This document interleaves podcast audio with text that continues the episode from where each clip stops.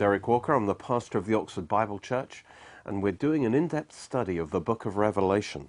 And in this series, we've been interpreting Revelation as if it's literal future history. And we're assuming that it's been written in chronological order. And in this way, we are discovering the exact sequence and timing of the events, and uh, also avoiding creating an overcomplicated framework, which some people, when they do the book of Revelation, it gets overcomplicated. Um, that happens, you see, when people feel free to, to mess around with the order of events that's actually given in the book to fit it into their own scheme uh, that they are trying to impose on the book. We're trying not to do that. We're trying to just see what it says in the sequence of events just as the book presents it. And we've seen that the main part of the book of Revelation, from chapter 4 to 19, describes the day of the Lord, or the tribulation, that starts immediately after the rapture and climaxes with the second coming of Christ.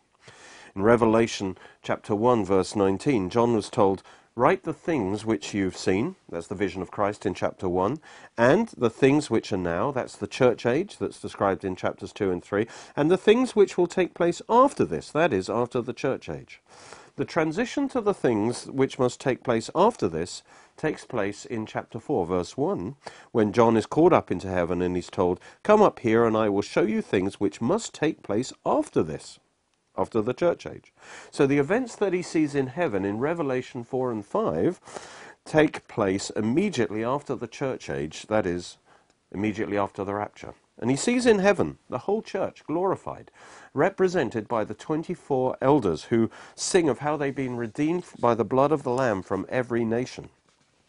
And then directly after that, in Revelation 6, he sees Christ take the scroll with seven seals, and he, Christ breaks the first six seals. And this releases the birth pain judgments on the earth that initiate the tribulation. This confirms that the day of the Lord starts on the very same day that the church age closes with the rapture, and I want to major on that point first of all. The first seal immediately releases the Antichrist to rise on to center stage. And this agrees perfectly with 2 Thessalonians 2, which says that the church is now restraining the Antichrist and will do so until the church is taken out of the way in the rapture. And then the Antichrist will immediately be revealed. That event on earth, the revelation of the Antichrist, is what marks the start of the tribulation. Let's see that. It says, Now, brethren, concerning the coming of our Lord Jesus Christ and our gathering together to him. That tells us that the subject under discussion is the rapture. We ask you not to be so soon shaken in mind or troubled, either by spirit or by word or by letter, as if from us, as though the day of the Lord, that is, the tribulation, has already come. Then he goes on and says, Let no one deceive you by any means, for that day, the tribulation, will not come unless the departure, that's literally what it says, the departure comes first. What departure are we talking about? Well, the departure in the context is the rapture of the church. That day will not come until the rapture of the church comes first, and then the man of sin is revealed, the son of perdition. And so immediately after the rapture, the day of the Lord begins with the revelation of the Antichrist who is the rider on the white horse in Revelation 6:1. This is confirmed and explained in verse 6 and 7. And now you know what is restraining the Antichrist, that he may be revealed in his own time. For the mystery of lawlessness is already at work, only he who restrains will do so until he's taken out of the way. That's at the rapture. And then the lawless one, the Antichrist, will be revealed. And so presently the Holy Spirit, through the church, is restraining the manifestation of the Antichrist. And he will do so until the church is taken out of the way at the rapture. And then the Antichrist will be revealed immediately after that. And this marks the start of the tribulation on the earth according to Revelation 6 1. Jesus also taught that the day of the Lord begins immediately after the rapture in the Olivet Discourse in Matthew 24. The three questions of verse 3 actually define the structure of his talk. It says, they ask him, Tell us, when will these things be? That's the destruction of the temple. And Jesus actually answered that in Luke 21. The second question is, What will be the sign of your coming? That's the second coming. And third question is, what's the sign of the end of the age or the consummation of the age, the tribulation? Now, Jesus answered question 2 in verse 6 to 31. Then he answered question 3 in, from verse 32 to 44. And as part of the answer to question 3, he said in verse 36, that well known saying, But of that day and hour no one knows, only the Father in heaven. Now, he doesn't specify what day he's talking about, and therefore he's assuming that we would know it from the context. And therefore, that day must be um, the start of the end of the age. Remember, the, qu- the question was, what's the sign of the end of the age? How can we know when it's about to start?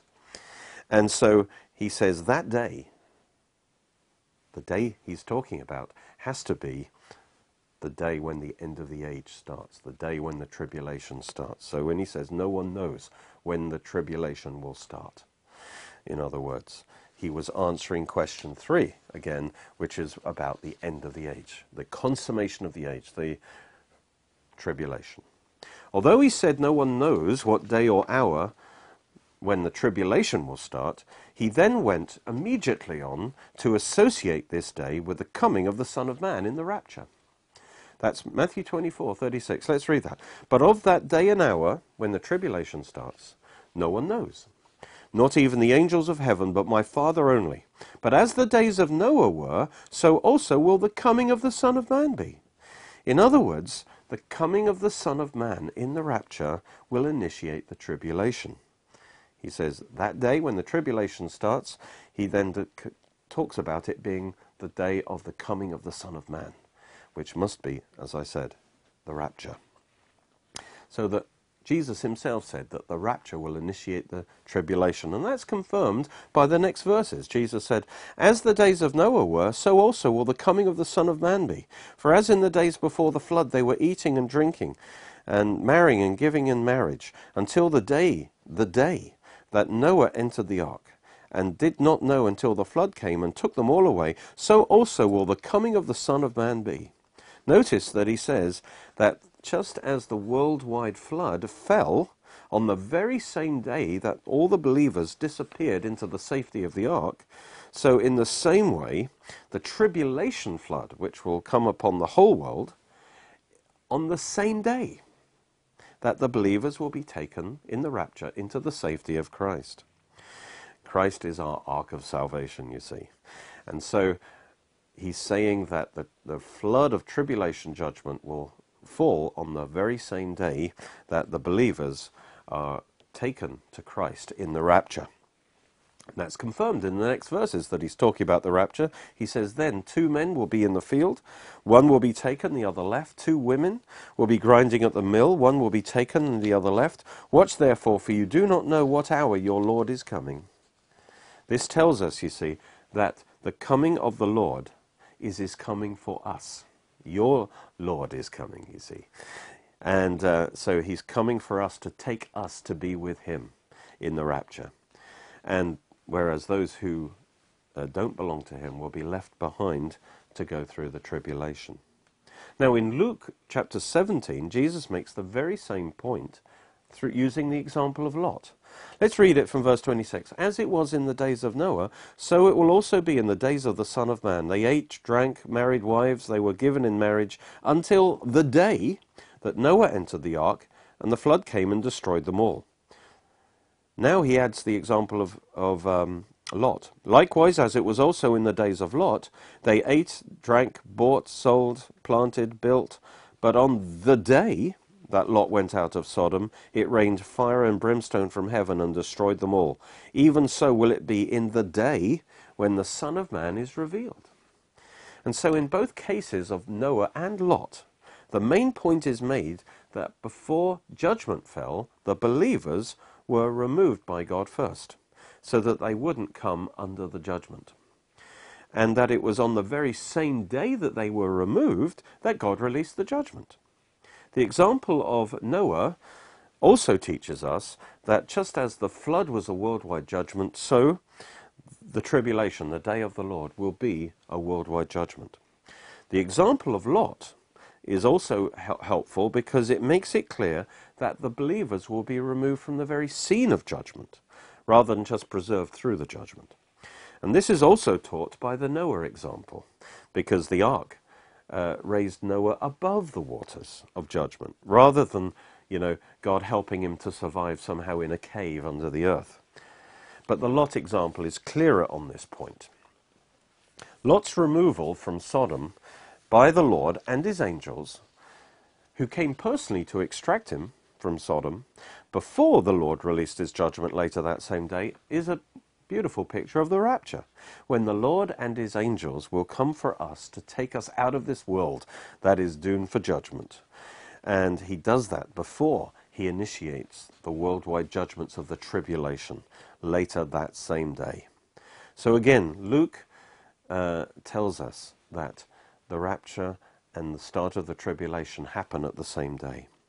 Verse th- Luke 17:30 confirms that the day when the believers are taken out of the world and the tribulation judgments are released is also the day of the coming of the Lord when he will be revealed.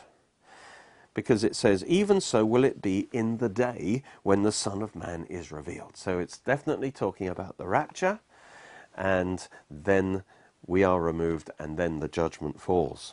Thus, the Lord Himself will come and reveal Himself to His believers and remove them from the world before He starts to pour out His day of the Lord judgments on the very same day.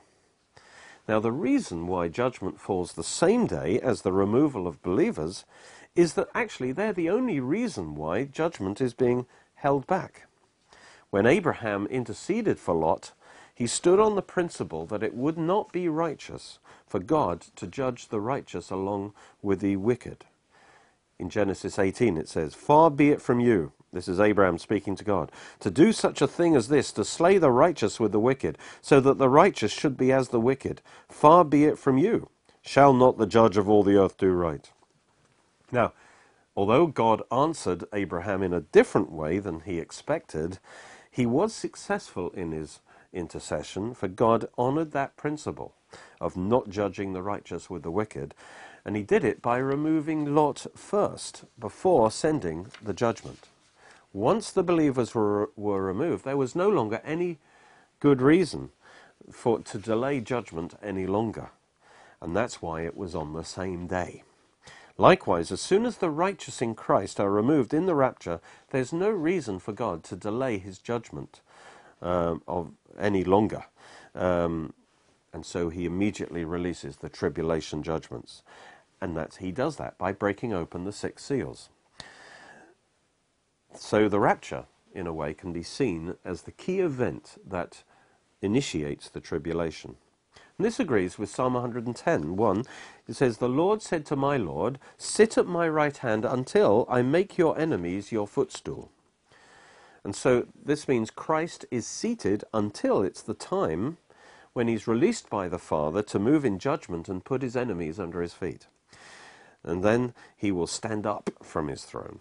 And that's when it's time for him to return in the rapture. And that means his return in the rapture is also when he starts to judge his enemies, confirming that the tribulation starts on the day of the rapture. Finally, we want to emphasize this point, prove this point.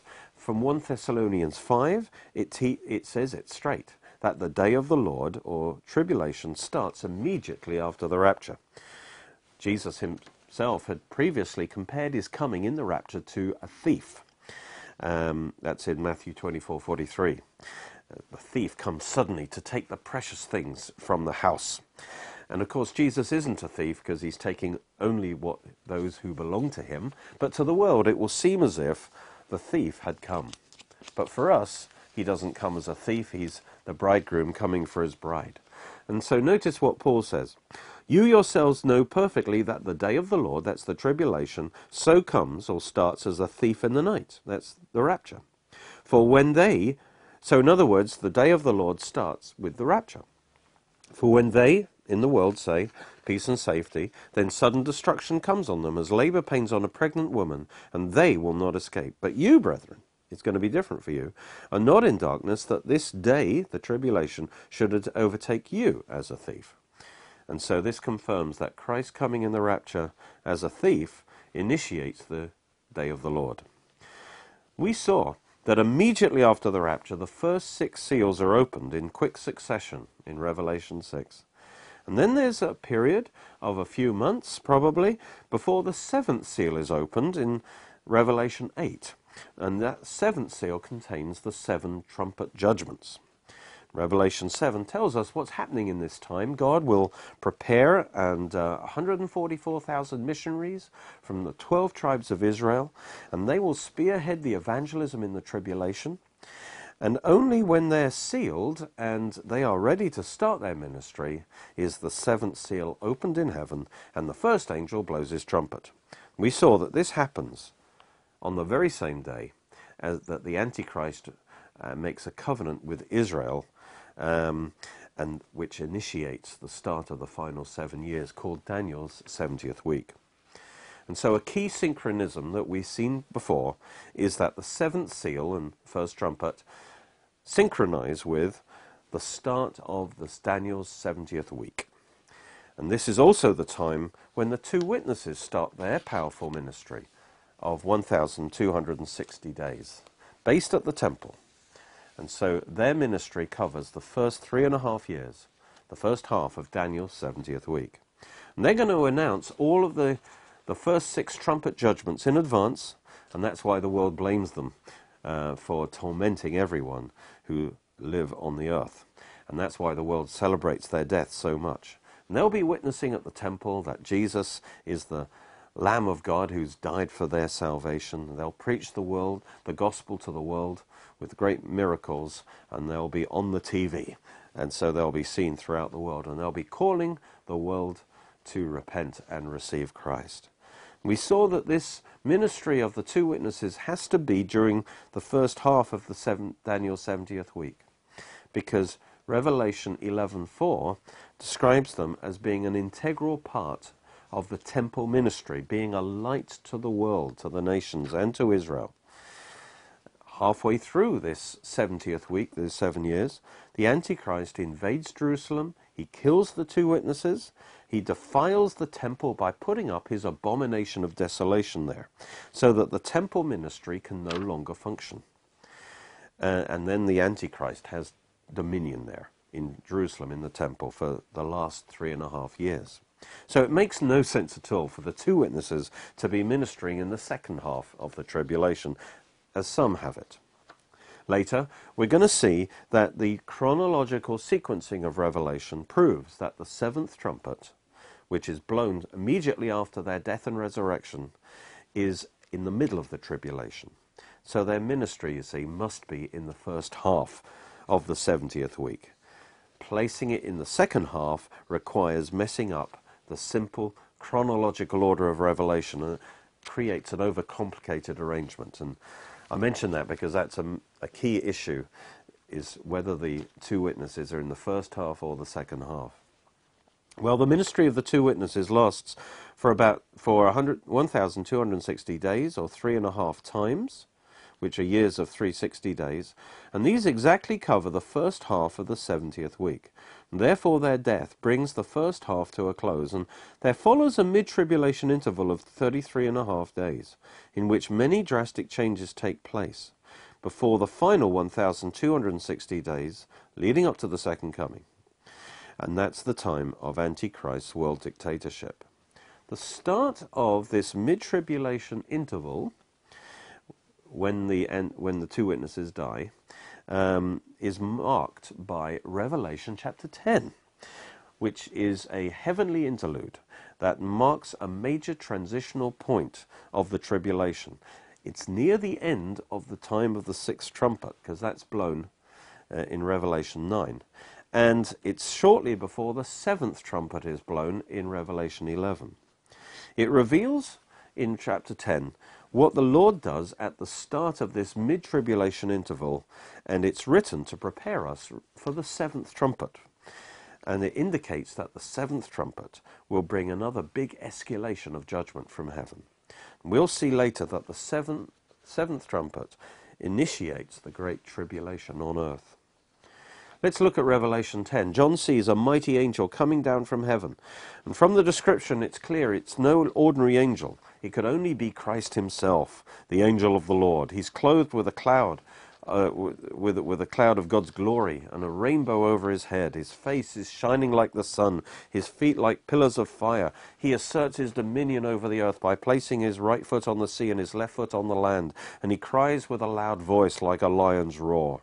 Let's read that. I saw still another mighty angel coming down from heaven, clothed with a cloud, and a rainbow was on his head, his face like the sun, his feet pillars of fire he had a little book open in his hand, and he set his right foot on the sea and his left foot on the land, and cried with a loud voice, as when a lion roars.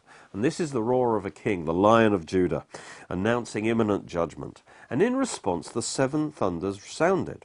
It says, The seven thunders, when he cried out, the seven thunders uttered their voices.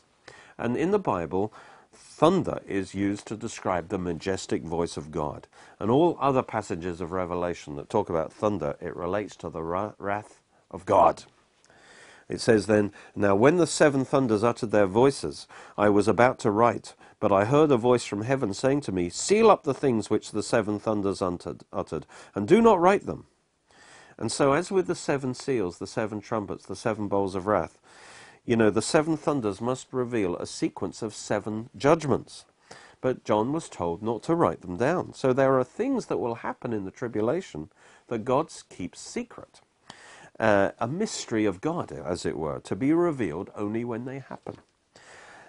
Then it says, The angel who I saw standing on the sea and on the land raised up his hand to heaven and swore by him who lives forever and ever, who created heaven and the things that are in it, the earth and things that are in it, the sea and the things that are in them so, in other words, in response to God's thunderous voice commanding the judgments to fall, Christ, the angel, swore to God the Father, the creator of all things, who has the right, therefore, to bring his creation under his rule.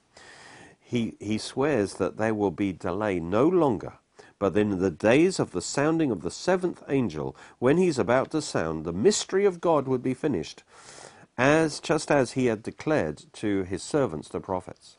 And so the vision reveals Christ standing in a position of dominion over the earth, ready to carry out his Father's will by exercising and enforcing his dominion, by judging his enemies and establishing God's kingdom on the earth.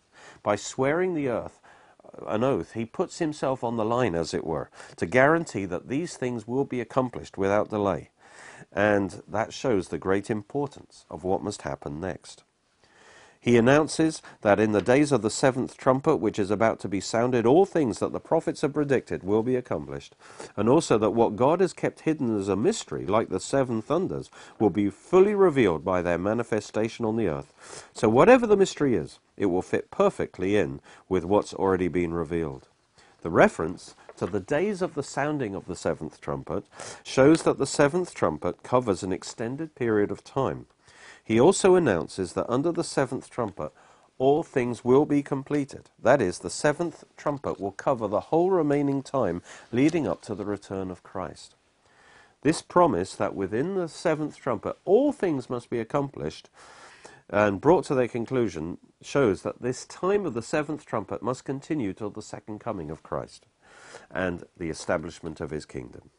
Thus, the seventh trumpet covers the time from the resurrection of the two witnesses at mid tribulation to the second coming. It covers the whole time of the second half of the tribulation, known as the Great Tribulation. And it includes all the judgments of that time, including the seven bowls of wrath and the second coming.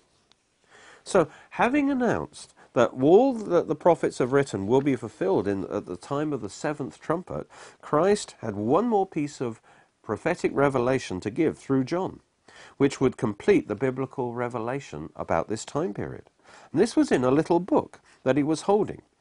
And just as he opened that book in Revelation 5 as to assert his dominion over the earth, so now he holds open another little book which shows how he'll exercise this dominion in the time of the seventh trumpet.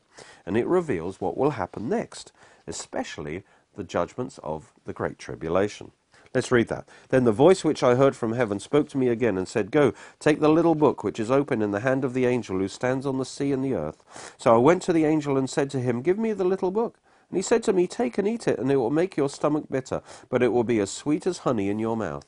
Then I took the little book out of the angel's hand and ate it, and it was as sweet as honey in my mouth. But when I'd eaten it, my stomach became bitter, and he said to me, You must prophesy again about many peoples, nations, tongues, and kings.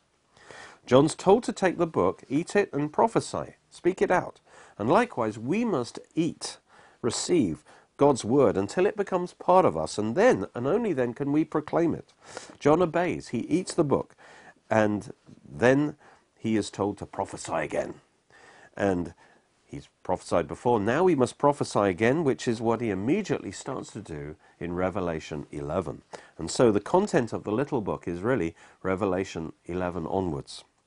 It was like honey in his mouth, but bitter in his stomach. And so God's prophetic word tastes as sweet as honey because it reveals the glory and the grace of Christ and his ultimate triumph over evil. But it's also bitter in the stomach because it also contains bitter truths about God's judgment. It reveals his wrath, not just against fallen angels and demons, but also against mankind, unrepentant mankind. While, yes, we are to enjoy the sweetness of the prophetic scriptures, what they reveal about God's coming judgments on the lost should sting us into prayer and evangelism.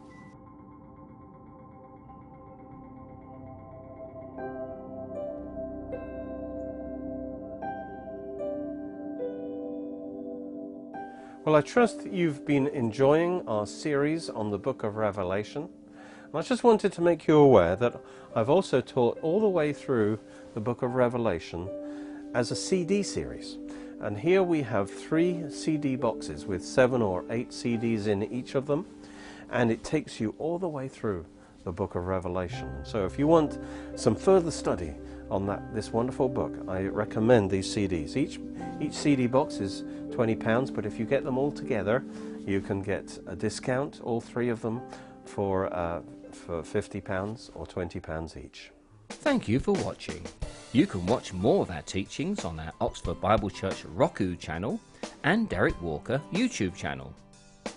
You're most welcome to join us at our church services, which are every Sunday at 11am and 6pm at Cheney School, Headington, Oxford, OX3 7QH. You can order CDs, DVDs, books, and other great products from our online shop at www.oxfordbiblechurch.co.uk or by calling 01865 515 086.